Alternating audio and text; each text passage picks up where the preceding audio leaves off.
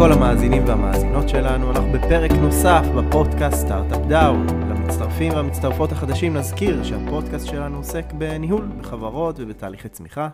בפודקאסט אנחנו בעצם uh, מעלים סוגיות ניהוליות וארגוניות שצפות מתהליכי הליווי שלנו בשטח עם החברות והארגונים, המנהלים והמנהלות שאנחנו מלווים.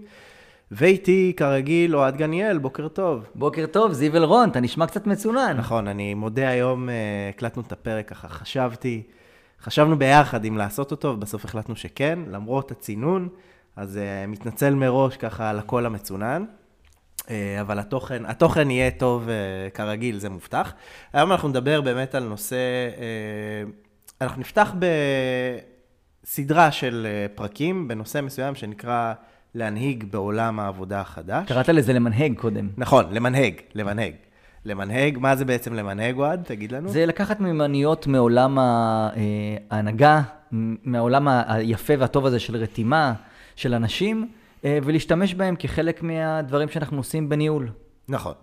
משהו ו... שאגב, שמתאים לתקופות האלה, שיש יותר אי-ודאות ויותר מתח וקשיים ועומס, אז הנהגה היא משהו שהרבה יותר מקרב ומשתף אנשים. נכון, והיום אנחנו נדבר על נושא אה, שאני חושב שכולנו מכירים אותו, גם על עצמנו, אה, גם בתוך הארגונים, מנהלים ומנהלות, בעצם כל הזמן חווים אותו, ואנחנו גם חווים את זה איתם, בעצם בתהליכי הליווי שלנו. קראנו לזה ecosystem מול egosystem. נכון. Okay? ועכשיו... אגו-סיסטם, אקו-סיסטם. נכון. אה, וזה נושא שהוא מאוד חשוב, כי היום בעצם ניהול קשור בעצם במנהיגות. זה דבר שיותר ויותר עולה בעצם אה, למודעות של אה, מנהלים, בעיקר בעולם שאחרי הקורונה והתהליכים שקרו, החשיבות של הקשר, אנחנו גם מדברים על זה כל הזמן בתהליכים שלנו, החשיבות של הקשר הישיר, הקרוב בין המנהל או המנהלת לעובדים. אה, ובעצם יש היום חשיבות עליונה של שימוש ביכולות מנהיגותיות, לכן אנחנו קוראים לזה גם למנהג, זאת אומרת לנהל ולהנהיג. אה, אבל, ויש פה אבל יחסית גדול, הרבה פעמים הדבר הזה נקטע או נגדע בגלל אגו. נכון. נכון? וכל, וכל הספיחים שלו. נכון, וחשבנו ככה, לפני שהתחלנו לדבר, על, את ה, להקליט את הפרק הזה, חשבנו על כל מיני דוגמאות, בתכלס, מהעולם ש, שחווינו גם על עצמנו וגם מתוך מנהלים ומנהלות, חלק אנחנו ניתן אותם, ניתן אה, חלק מהדוגמאות היום. אה, אני אומר רק כמה דברים שיכולים לעכב אותנו, אוקיי? כוחניות, למשל, אוקיי? עוד מעט ניתן גם את הדוגמאות. רצון להוכיח, אם אני עכשיו מנהל, כמנהל רוצה להוכיח את עצמי, אז זה בהכרח יבוא על חשבון uh, דברים אחרים, עלבון, ריצוי, ללכת עם העדר, פרשנות, אוקיי?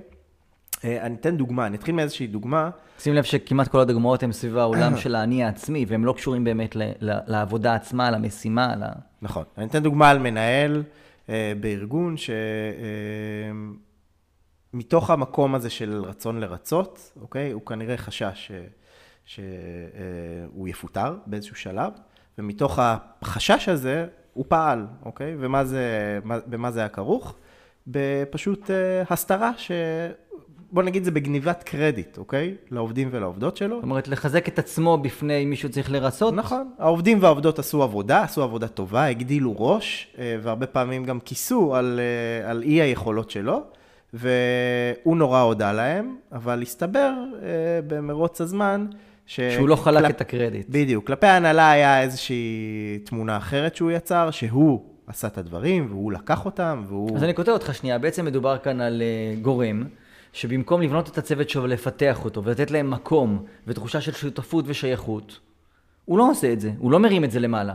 זה, זה אותו מנהל, זה, מנהלים כאלה הוא יכולים גם... הוא עשה את זה, אבל, אבל חצי, מה שנקרא עד חצי... כלפי מטה. כלפי מטה, בדיוק. אז אני אומר, אבל זה... לא היה לזה את החיבור כלפי מעלה. אבל בסוף אנשים מרגישים את זה. ואז הם פחות נותנים פחות, ואז הם עושים פחות, ואז הוא מחליש את כוחו של הצוות שהוא אמון עליו, ואוטומטית בזמן מאוד קצר הוא יגיע לספין, שבאמת הסיבות שבגינן הוא חושש, הם נכון. יהפכו להיות מציאות. נכון, ונגיד שהעובדים גילו את זה, אחרי זה זה הגיע ככה בעקיפין לאוזניהם, מה שנקרא. אה, הם היו מאוד מאוכזבים. אז יש משבר אמון גם. נכון. אוקיי? והמשבר אמון מאוד גדול. אה, שבעצם... אה, אני חושב שזה בדיוק הדוגמה, שכשאתה מנהל, אתה צריך לנהל, אתה לא צריך להיות מנוהל, בוודאי לא על ידי האגו. נכון. אז, אז, אז דיברנו אגו, אמרנו אגו, egosystem ולא ecosystem, ובואו ניתן דוגמאות אה, מה שנקרא בתכלס, מ- מה- מהחיים הניהוליים, לאיך בעצם האגו יכול לקחת אותנו הרבה פעמים לטיול, אוקיי? ולמנוע מאיתנו בעצם אה, את התכלית והמשמעות של ה... בעצם שלנו כמנהלים, את המטרה שלנו, בעצם אני- יכול אני רוצה- אני להסיט רוצ- אותנו ממנו. אני רוצה, הרבה, אני רוצה עוד לפני זה להגיד באופן כללי, שמדובר על שעבוד לתפיסה, אוקיי? והשעבוד הזה בא לידי, כי חשוב לנו לדעת לזהות את הדברים האלה. השעבוד הזה בא לידי ביטוי בשפה שלנו, בשפה ובהתנהגות. ואני אתן שתי דוגמאות דווקא לא מעולם העבודה, אוקיי? אמ, או אדם שבא ואומר, כן, אשתי היא ג'דה, אם את צריכה לעשות הכל, אני לא צריך לעשות שום דבר בבית, אוקיי? אדם בא ואומר, "אה, כן, אני מדי פעם עוזר לה. מתוך האמירה הזאת, עוזר לה, או עוזר לה במטבח, עוזר לה במטלות הבית, המשתמע הוא שבתפיסה שלו זה התפקיד שלה. עכשיו, אם זה בתפיסה שלו, מה זה לעזור לה? זה תא משפחתי של שניכם ביחד.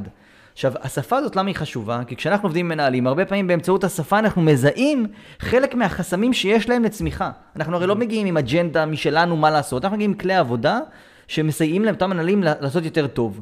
ואני חושב ששעבוד הזה של מנהלים, לתפקיד המנהלים כמו שהם תופסים אותו, עוד לפני שהם היו מנהלים, איך נראה מנהל, איך צריך, הוא הרבה פעמים מתבסס על ניהול מסורתי של פעם, שכבר פחות מתאים לעולם של היום. ואז הם מתעסקים באיך הדברים נראים. הם מתעסקים, הם לוקחים פעולות או כלים ניהוליים רגילים, והם משתמשים בהם בצורה לא נכונה. בסדר? זה הכלי שהם מכירים, זה הפטיש, אז גם אם יש ברגים, איתו אני אדפוק על הבורג במקום לה- להבריג אותו. זאת אומרת, זה המקור, והאגו הוא אחד מהדברים המרכזיים שעוזרים לנו לתרץ לעצמנו למה אנחנו עושים דברים מסוימים ולא בצורה הנכונה. מה התכלית של מה שאנחנו מחפשים לעשות? אוקיי, ו- ובואו ננסה כן אה, ככה ללכת על דוגמאות אה, פרקטיות. בבקשה, אה, תכה אותי. בוא נדבר על אה, אחד מה... תפ- אתה יודע, אמרת התפיסות, בסופו של דבר באמת אה, יכול, יכולות להוביל אותנו להתנהלות כזאת או אחרת, אבל הרבה פעמים אנחנו מונעים מרגשות, אוקיי? ודיברנו על עלבון, אוקיי? מקודם. הרבה פעמים, הרבה פעמים בתוך ארגונים קיים, קיימים כל מיני רגשות, הם הרבה פעמים מתחת לפני השטח. מותר לתת דוגמאות מהארגון שלנו? זה מותר? קדימה. אז אה, לפני אה, אה, כמה שנים טובות, אחד היועצים, ארז, שאנחנו, אם הוא שומע, ארז, מתים עליך, אוקיי? ארז קנלו, מתים עליו. אה, הגענו לפגישה עם לקוח חדש, ובמהלך הפגישה אני עשיתי את הפיץ' מכירה, ודיברתי, והיה באמת רושם טוב, עד לאיזה קטע שארז אה, קטע אותי ואמר את ההפך, ומאוד הקטין אותי, בלשון המעטה, אוקיי? מול הלקוח. מול uh, המנכ"ל ומנהלת משאבי אנוש, והיה שם עוד איזה מנהלת, כן. והמשכנו בדיון, אני כמובן לא סתרתי את דבריו. רגע, בוא ניתן רק את. זה, אתה, היית מנהל של... כן, אני. הייתי גם יועץ וגם מנהל, וארז היה יועץ ומנהל פרויקטים. יצאנו מחוץ לפגישה, וארז אה, בא ואומר לי, אוהד, יש לך משהו להגיד לי? אז אמרתי לו, לא, לא יודע, להתראות. אז הוא אמר, לא, אתה באמת לא רוצה להגיד לי משהו? אז אמרתי לו, לא, אני רואה אבל שאתה רוצה שאני אגיד לך משהו, אז בוא תגיד לי מה להגיד.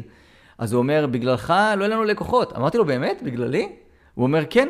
לא עצרת אותי כשסתרתי אותך והקטנתי אותך. אז אמרתי לו שקודם כל אני שמח שהוא ער לזה בעצמו, ובאמת הרגשתי שהוא מקטין אותי, וזה גם העליב אותי קצת, כי זה דברים ש... אז הוא אומר, אז למה לא אמרת כלום? אז אמרתי לו, כי אני לא נותן לרגש לנהל אותי, משתדל לפחות. זאת אומרת, לו, פה, פה התנהלת ממש... אה, אני מאוד משתדל, לא תמיד אני בצורה- מצליח. לא נתת לה עלבון. נכון. נכון. אבל אבל- אנחנו כן רואים שהרבה פעמים מנהלים כן לא, לא יכולים לעשות את מה שאתה עשית בעצם. שנייה, זה תרגול, זה, לא, זה מיומנות. אה, לא, אני, לא- אני לא אדם שלם ולא אדם מושלם. אה, אחד הדברים שאמרתי לארז זה שהרגשתי שהדברים שהוא אומר, הוא אומר מעמיית ליבו והוא באמת מאמין בהם. אמרתי לו, אתה האמנת במה שאמרת? הוא אומר, כן, אבל זה נראה לא טוב. אמרתי לו, אבל אני, אני שמח על זה שאמרת את מה שאתה מאמין בו, גם אם זה נראה לא טוב. והדיון הזה הלך, שהוא אמר, אבל איך אני... אמרתי לו, איך אתה? המטרה שלי לא שאתה תעשה את מה שאני חושב, שאתה תעשה מה שאתה חושב. זה, זה הערך שלנו כחברת ייעוץ שיש לה הרבה אנשים חושבים. הם לא צריכים לחשוב באותו האופן. הם צריכים כן להיות לאור המטרות של אותו לקוח. אני זוכר שבאחת הסדנאות, אה, אה, מנהל אמר לנו אה, שהיה איזשהו עובד שהעליב אותו, משהו בין העליב לעצבן אותו, ואותו מנהל ממש, שגם עבר תהליך איתנו, הוא אמר, הצלחתי לנשום ממש שלוש נשימות עמוקות, ולהכניס לי לתודעה שאני רגוע והכל בסדר, וזה ממש עזר לי לשנות את התגובה. למרות, הוא אמר, רציתי באותו רגע, מה שנקרא, לזרוק עליו, לזרוק עליו עכבר. זה קורה וזה טבעי, אבל אתה שם לב שכבר המנהל הזה הוא מודע לזה. וזה אחד מהשלבים הראשונים. אז אני אומר, כולנו נעלבים, השאלה מה אנחנו עושים עם זה, ומה, מה, השאלה צריכה להיות גם מה התכלית. הרי הוא לא אמר את זה כדי להקטין אותי, זה היה לי ברור שהוא לא אמר את זה כדי להקטין אותי. הוא אמר כי הוא מאמין בזה. עכשיו, למה זה? כי אנשים שמעו, אם אף אחד לא היה שומע והיה אומר את זה רק לי, כנראה שזה לא היה עושה את אותה השפעה, נכון? נכון, אז, אז דיברנו עכשיו באמת על עלבון, דיברנו גם על, ה, על הרצון אה, אה, להוכיח את עצמי. אה, מה עם אה, דבר נוסף? פרשנות. וואו.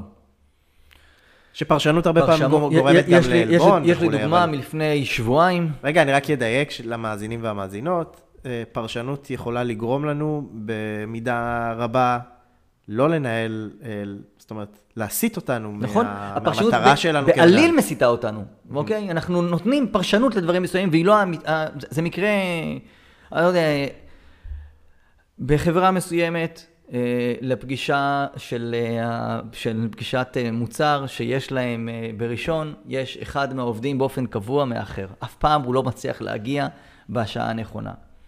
אחד המנהלים אה, בחר אה, להתייחס לזה. ומה שהוא עשה, הוא נתן פרשנות. הוא כבר החליט, ואני יודע את זה כי בשיחה איתי, שהוא מזלזל ולא אכפת לו, והוא לא מחויב. עכשיו, אני שאלתי שאלה מוזרה, אמרתי, אוקיי, אבל בשאר הימים הוא מגיע בזמן, נכון? אז מה, בשאר הימים הוא לא מזלזל ולא אכפת לו? אמרתי לו, אל תיכנס לפרשנות. אבל הרבה פעמים הדברים הם חזקים מאיתנו, ובאותו יום ראשון שהוא הגיע באיחור, הוא ביקש ממנו בסוף הפגישה להישאר בצד, ואמר לו, תגיד, לא אכפת לך? אתה לא מסוגל להיות מחויב לפרויקט הזה? כאילו, מה הסיפור? למה אתה לא מצליח להגיע בזמן? ואז העובד אמר לו שהוא, אה, אגב, עובד, מנהלים כולם, הוא אמר לו שהוא ממש מתנצל, הוא מאוד מאוד מנסה להגיע בזמן, אבל ביום ראשון בבוקר יש לו כימו. וואו. ועכשיו, אני, זה לא שאני... והמנהל, המנהל לא ידע את זה כל עכשיו, הזמן. תחשוב על, קודם כל התחושה של המנהל, אוקיי? עכשיו, אני מכיר את הסיפור הזה רק כי לפני זה אני אמרתי לו, אל תיתן פרשנות, תשאל. כאילו, תשאל, יכול להיות שזה לא, לא לכל דבר קל לדבר. עכשיו, גם כשדיברתי אחר כך עם המנהל, שזה גם יכולת מנהיגותית חזקה, לא... שאנחנו גם דנים בה בכל, ה- לא בכל, לפרשן, לאורך כל נכון, הזה. לדבר, לא לפרשן לדבר. ולדבר, פשוט לשאול, להגיד, לשאול מה, אני תכף מה נראה קרה. אני תכף אתן דוגמה איך זה בא מהכיוון ההפוך, אבל... כי הרבה פעמים אינסטינקטיבית אנחנו ישר... אבל זה, זה חזר על עצמו, נועצים גם, את גם, השיניים. בשיחה, גם בשיחה איתי, אחרי שהמנהל סיפר לי על זה, והוא סיפר לי במבוכה, כי הוא אמר, נתתי פרשנות, הוא אומר, איזה מין דבר זה שיש אצלי מדיניות של דלת פתוחה, והוא לא בא לספר לי. אז אמרתי לו, הנה, אתה עושה את זה עוד פעם. למה שלא תשאל אותו למה הוא לא בא לספר לך? הרי אם, הוא היה, אם, אם זה היה... אם זה היה שם והיית מאפשר את זה, הוא היה עושה את זה. עכשיו, אנחנו עושים את זה גם הפוך כמנהלים. זאת אומרת, שאנחנו אנחנו מחליטים עבורם מה הם יכולים, מה הם לא יכולים. אנחנו מתלוננים על זה שהם לא משפרים משהו, אבל מעולם לא אמרנו להם שהם לא טובים בזה. הדוגמה הכי קיצונית של זה, זה עובד שמופתע בשימוע. איך עובד יכול להיות מופתע בשימוע? איך עובד יכול להיות מופתע מזה שארגון רוצה לשקף לו סיבות שבגינן הוא חושב להפסיק את ההעסקה שלו? אם הוא מופתע מזה, זה אומר שהיה קשר ניהולי לפני זה. כן. וזה העניין של תכלית ומשמעות. ומה המשמעות של מנהל אם לא לגרום לאנשים שלו להיות יותר טובים בנקודת הזמן כזאת או אחרת? כן, והרבה פעמים המשמעות הזאת אה, מוסטת אה, על ידי כל מיני גורמים. דיברנו גם על ללכת עם העדר, נכון? זה גם אה, דבר שיכול נכון. לקרות בניהול. שזה, אחד, רואים את זה תופעה, זה תופעה הרבה יותר חזקה במנהלים חדשים, שבכניסה לניהול יש... אתה אומר, להם- אה, עוד לא גיבשו את הם עוד לא גיבשו והם מגיעים עם- האני מאמין הניהולי שלהם. זה משני סוגים. יש את אלה שמגיעים עם איזו גלוריפיקציה של תפקיד המנהל, איך צריך המנהל להתנהג, איך צריך המנהל לדבר, איך זה צריך... מתקשר לאותן תפיסות ישנות נכון. שדיברנו עליהן. אגב, קודם. למנהלים, מסור... מאיפה הם גדלו? הם גדלו במסורות ניהול יותר ישנות ופחות מתקדמות, של איך זה נראה, ומה הדיסטנס, ומה... עכשיו, זה לא, זה לא מתאים לעולם של היום. דרך אגב, הרבה פעמים זה מנהלים שגם אה, באים מהצבא, נכון? מכל מיני תפקידים, נכון, אה, נכון. תפקידים נכון. כאלה ואחרים, ואז ישר נכנסים לחברות ומתחילים ועוד לנהל. יותר, יש, יש, יש ביניהם את החבר'ה... פגשנו ה- כמה כאלה. ה- ה- שהם מאוד משכילים, ועם המון רצון לנהל נכון, והם קוראים המון ספרים. אבל צריך לזכור שהספרים נכתבים בדיעבד. והניהול הוא כאן ועכשיו. ומה שבן הורוביץ, שיש לו ספר מצוין, ומורטון מנדל, ולא חסרים כאלה שכותבים על ניהול, הם כותבים את זה הרבה פעמים בדיעבד, אוקיי? ומההצלחות והמקומות שלהם. ואני חושב שניהול זה סוג של אה, אה, קיר טיפוס. שאתה בהתחלה הוא מטפס ואתה לא יודע אם זה אתה הולך יותר ימינה או יותר שמאלה, ולאט לאט אתה מתאזן לנקודה הזאת. ואם אתה שם לך אה, יתדות מספיק חזקות, יש לך לאן ליפול. ואתה אמור לגבש לעצמך את הגישה הניהולית שלך. אבל אם מה שמניע אותך זה איך זה נראה, ומה אנשים חושבים, ו- ואיך זה... עכשיו, הרבה פעמים אתה מדבר עם מנהלים, ומתחילים להעלות לך את ההתנגדויות שאולי יעלו העובדים. אז אני אומר, אבל אולי הם לא יעלו אותם, גם את ההתנגדויות האלה. אולי הדרך שבה נעביר את המסרים תהיה הרבה יותר נכונה. עכשיו, הדוגמה הזאת של ללכת על פי העדר, ראינו את זה בשנה האחרונה. צריך לקצץ. אז אני, אחת השאלות שאנחנו שאלנו אותם, למה? כי הם לא עובדים טוב? כי הם לא יעילים? לא. כי לא צריך את המחלקה הזאת? לא. כי, עכשיו, בהתאם לסיבה למה צריך לקצץ, אה, כי לקרוא לסתם פיטורים אה, התייעלות זה טיפשי. בהתאם לסיבה אפשר לראות איך עושים את זה. וראינו את הדוגמה הזאת עם ההצעה שלנו לאחת החברות, במקום לפטר 11 איש, להוציא כל אחד מהעובדים בחברה, מהעובד, מהג'וניורים, משאבי אנוש, גיוס, שיווק, מכירות, עד למנכ"ל, להוציא כל אחד מהם לבין שבועיים לחודש חל"ת בשנה הקרובה. וראינו שזה קונה הרבה יותר זמן של כסף בשביל לא לעשות את הסיבוב השקעות השני. כן. לצאת מהקופסה. אבל מתי זה לא, כשאתה רוצה להיות כמו כולם, כי ככה כולם עושים את זה, אז אתה הולך עם מה שהכי קל. אני חייב לתת דוגמה על אה, אה, אדם שהוא קרוב אליי אישית, שהוא יזם ויש לו חברה, ו...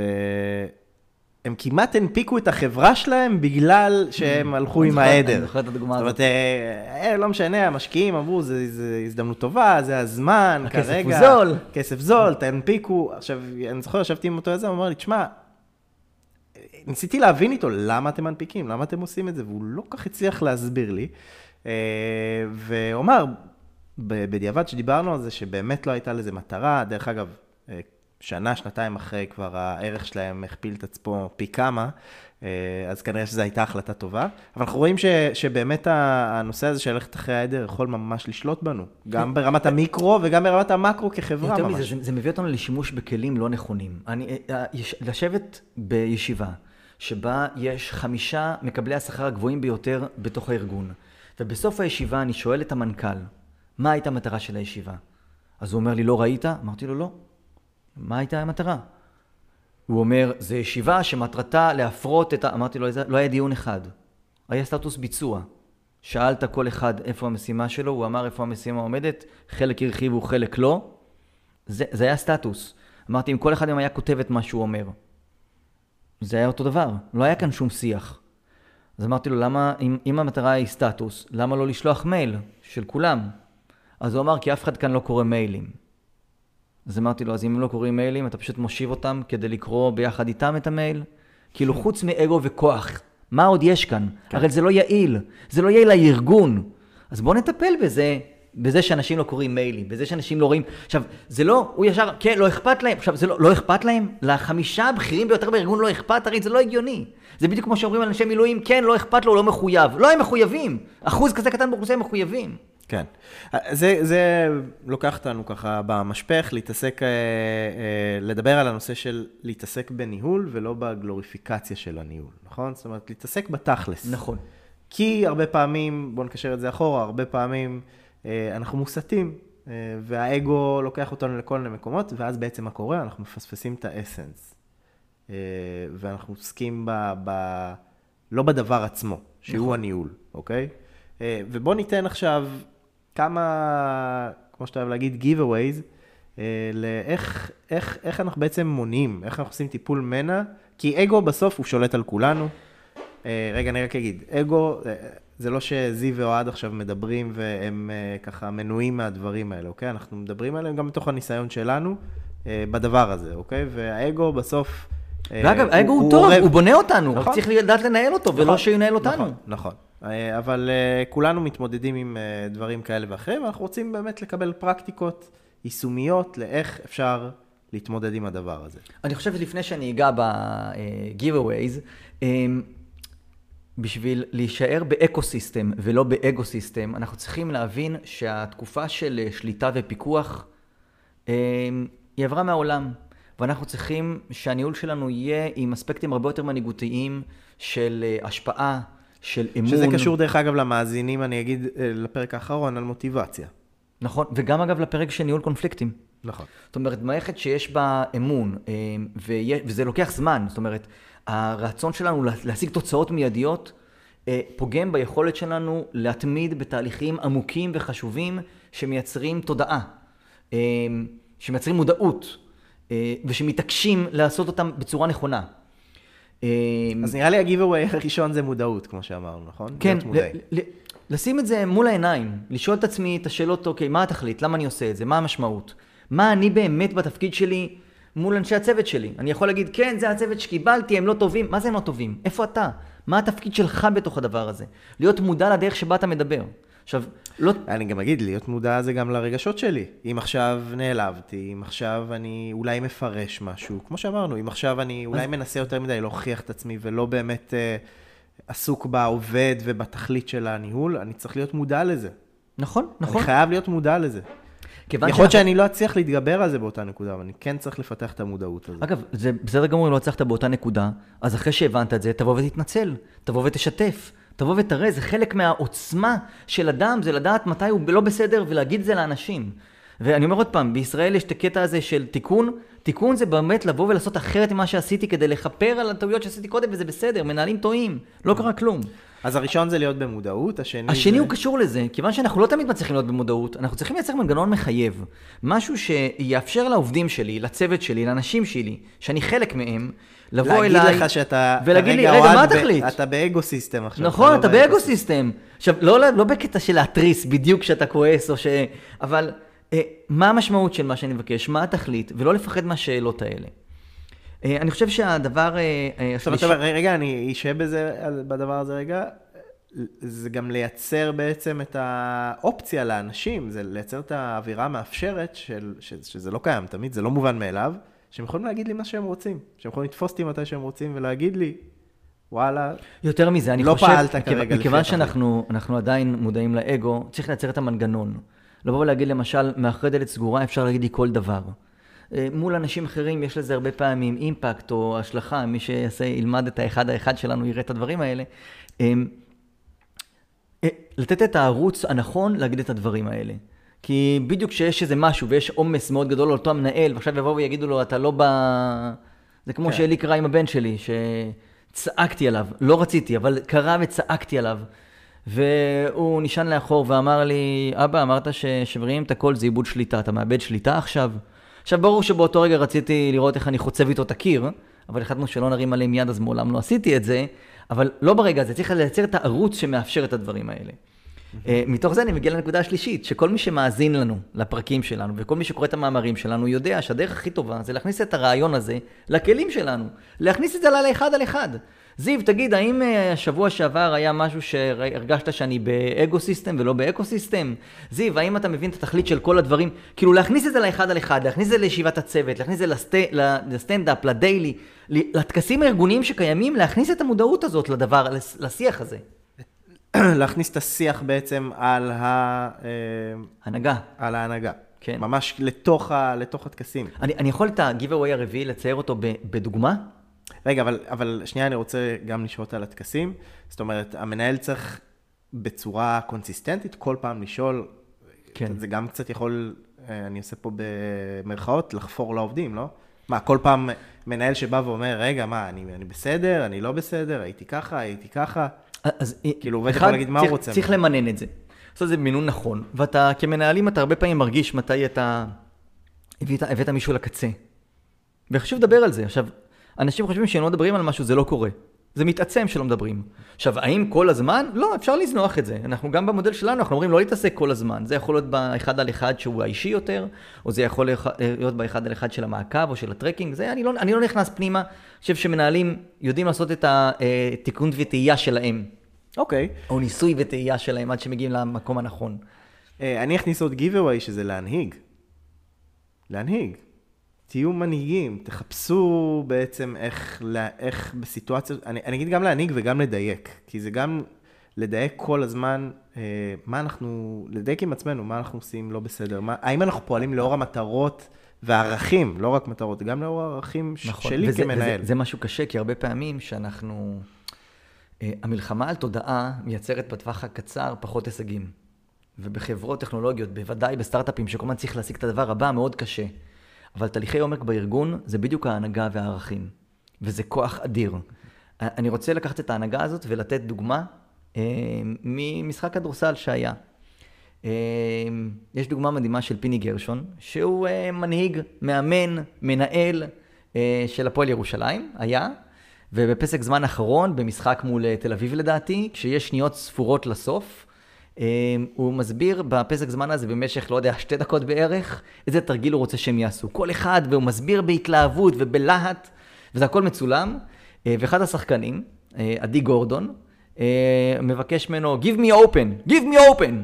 עכשיו, בפעם הראשונה הוא לא מגיב, בפעם השנייה לא, בפעם השלישית שהוא אומר Give me open, פיני אומר לו, יאללה. הוא זונח את כל האסטרטגיה שהוא בנה, הוא זונח את היסטורי. כל המוכר והידוע שלו, והוא אומר, זאת התכלית, התכלית היא לנצח, ויש לי כאן שחקן שמאמין שהוא יכול, הוא אומר לי, תן לי פתוח, אני אדע מה לעשות עם זה, תן לי את זה.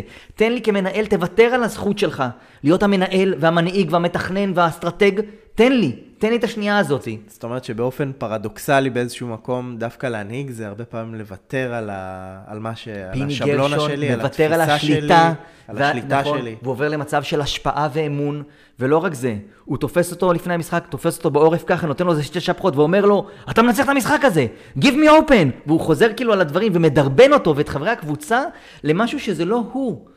זה לא המרכז ולא הקרדיט. מה הקרדיט, מה המטרה שם, מה המשמעות, התכלית. לנצח את המשחק הזה. בשביל לנצח את המשחק הזה היה צריך לוותר על היותו מנהל והיותו מאמן ומתכנן ואסטרטג, ולתת לאנשים שאותם הוא בנה, ואימן לאורך כל התקופה, את העוצמה שלהם, ולהיות רק משפיע.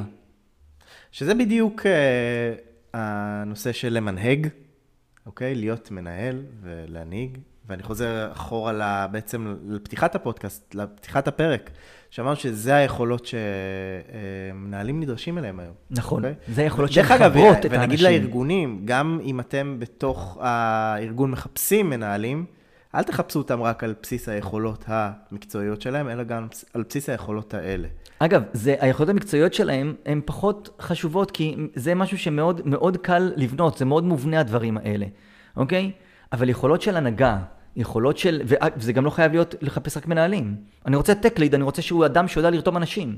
אני רוצה ארכיטקט שאין אנשים כפופים אליו, שיודע נכון. לחבר. אני רוצה מנהלי פרויקטים שהם מנהיגים מהטבע שלהם. כי בסוף לכל אחד, אה, הוא לא עובד רק עם עצמו, אלא הוא צריך להתקשר עם עוד הרבה אנשים בתוך הארגון. אבל גם חשוב להגיד שאפשר לבנות את זה. אפשר לקחת את דרג מנהלי הביניים, אפשר לקחת ראשי צוותים, אפשר לקחת את כל מישהו ראשון בתפקיד שלו, ולעשות להם קורסים והכשרות.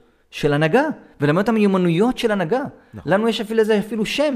נכון. בוסטרים. נכון, ו- ואני אגיד, זה חשוב להגיד, כן, אה, מנהיגות היא יכולת נרכשת. היא לא בהכרח יכולת נכון. uh, מלידה, זה דברים שאפשר באמת לרכוש אותם. קלמן הוכיח את זה. נכון, זה דברים שאפשר לאט לאט להטמיע אותם. זה שינוי תפיסה, כן, זה לא פשוט, אבל חד משמעית אפשר להפוך להיות יותר מנהיג בתוך, ה, בתוך הניהול. אז... אה, ולהפוך את, את מקום העבודה למקום שהוא טוב וכיף ובריא לעבוד בו. או כמו שאמרנו, לאקו-סיסטם ולא לאגו-סיסטם. נכון. אז uh, תודה, אוהד. זיו, ו... תודה רבה, היה נהדר. תודה למאזינים והמאזינות, ואנחנו נתראה פה בפרק הבא של הפודקאסט סטארט-אפ דאון.